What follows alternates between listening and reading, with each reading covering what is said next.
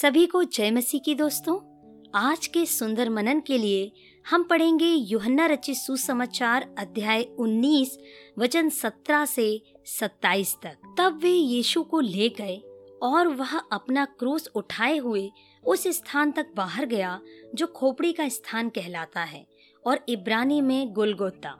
वहाँ उन्होंने उसे और उसके साथ और दो मनुष्यों को क्रूस पर चढ़ाया, एक को इधर और एक को उधर और बीच में यीशु को। पिलातुस ने एक दोष पत्र लिखकर क्रूस पर लगा दिया और उसमें यह लिखा हुआ था, ईशु नासरी, यहूदियों का राजा। यह दोष पत्र बहुत से यहूदियों ने पढ़ा, क्योंकि वह स्थान जहाँ यीशु क्रूस पर चढ़ाया गया था, नगर के पास था और पत्र इब्रानी और लतीनी और यूनानी में लिखा हुआ था। तब यहूदियों के प्रधान याजकों ने पिलातुस से कहा, यहूदियों का राजा मत लिख, परंतु यह कि उसने कहा, मैं यहूदियों का राजा हूँ। पिलातुस ने उत्तर दिया, मैंने जो लिख दिया, वह लिख दिया। जब सैनिक यीशु को क्रूज पर चढ़ा चुके तो उसके कपड़े लेकर चार भाग किए, हर सैनिक के लिए एक भाग, और कुर्ता भी लिया। परंतु कुर्ता बिन सियन ऊपर से नीचे तक बुना हुआ था, इसलिए उन्होंने आपस में कहा हम इसको ना फाड़े, परंतु इस पर चिट्ठी डालें कि यह किसका होगा। यह इसलिए हुआ कि पवित्र शास्त्र में जो कहा गया, वह पूरा हो। उन्होंने मेरे कपड़े आपस में बांट लिए और मेरे वस्त्र पर चिट्ठी डाली। अतः सैनिकों ने ऐसा ही किया।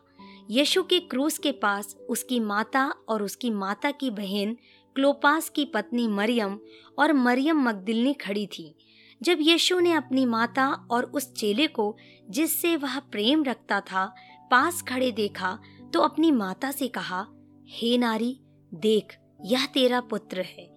तब उसने चेले से कहा, यह तेरी माता है।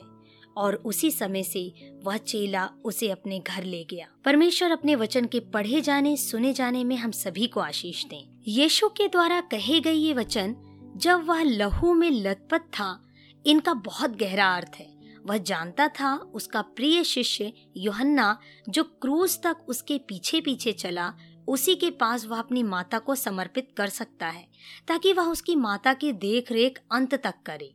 वह यह भी जानता था कि उसकी माता युहन्ना के लिए बड़ी सांत्वना का कारण ठहरेगी, जो कि अपने स्वामी की मृत्यु के बाद विलाप करता होगा। जब प्रभु यीशु ने क्रूज पर से अपनी माता से बातें की, मैं विश्वास करती हूँ कि वे प्रत्येक परिवार के लिए परमेश्वर की महान चिंता को प्रतिबिंबित कर रहे थे। सृष्टि में घराना परमेश्वर की ओर से एक प्रारंभिक इकाई है। घराना परमेश्वर का अनंत विचार है। कलीसिया एक घराना कहलाती है। स्वर्ग में भी हम एक घराना कहलाएँगे, जहाँ परमेश्वर हमारा पिता होगा, उसका पुत्र हमारा दूल्हा और उसकी आत्मा हमारी सहायक। जब किसी घराने का एक व्यक्ति परमेश्वर पर विश्वास करता है तब वह पूरे घराने के उद्धार में रुचि रखता है। यह बात पूरे धर्म शास्त्र में दिखाई पड़ती है। परमेश्वर ने नूह को उसके पूरे घराने सहित बचाया। परमेश्वर ने राहाब और उसके पूरे घराने को नाश होने से बचाया। जक्कई के घर के द्वार पर प्रभु यीशु ने कहा, आज इस घर में उद्धार आया है। फिलिप्पी में बंदी ग्रह के दारोगा ने एक वचन में प्रश्न किया, उद्धार पाने के लिए मैं क्या करूँ? इसका उत्तर उसे बहुवचन में दिया गया। प्रभु यीशु मसीह पर विश्वास कर, तब तू और तेरा घराना उद्धार पाएगा। इसका अर्थ यह नहीं है कि व्यक्तिगत रीति से लोग परमेश्वर के प्रति उत्तरदायी नहीं है। सब आत्माओं को समान विशेष अधिकार और उत्तरदायित्व मिले हैं। जब एक व्यक्ति मसीह पर विश्वास करता है, तब वह परमेश्वर की दी हुई सारी प्रतिज्ञाओं को परमेश्वर की संतान होने के कारण अपने संपूर्ण घराने के लिए मांग कर सकता है। अपने संपूर्ण घराने को क्रूस के पास लाने हेतु उसे हर संभव प्रयास करना चाहिए। घराना उसकी पहली मंडली है। तब परमेश्वर प्रेरितों के काम अध्याय 16 वचन 31 को उसके लिए पूरा करेगा। संतानों को मसीह के पास लाने का उत्तरदायित्व दायित्व पिता और माता दोनों का एक बराबर है। वास्तव में उत्तरदायित्व पिता का अधिक है। हे मेरे पुत्र, अपने पिता की शिक्षा पर कान लगा और अपनी माता की शिक्षा को ना तज। ध्यान दीजिए कि पिता शब्द पहले आया है।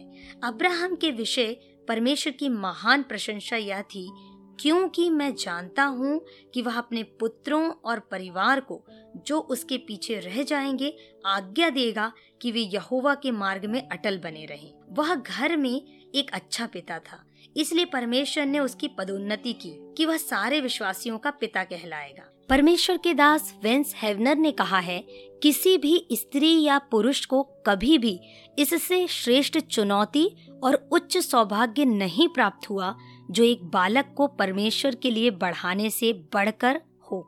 और जब भी हम किसी और बातों के कारण इस सौभाग्य की उपेक्षा करते हैं या उस सेवकाई के प्रति लापरवाह होते हैं तो हम मनोव्यथा और दुख में विलाप करते जिएँगे। दोस्तों आप सुन रहे थे मोनिका की आवाज़ में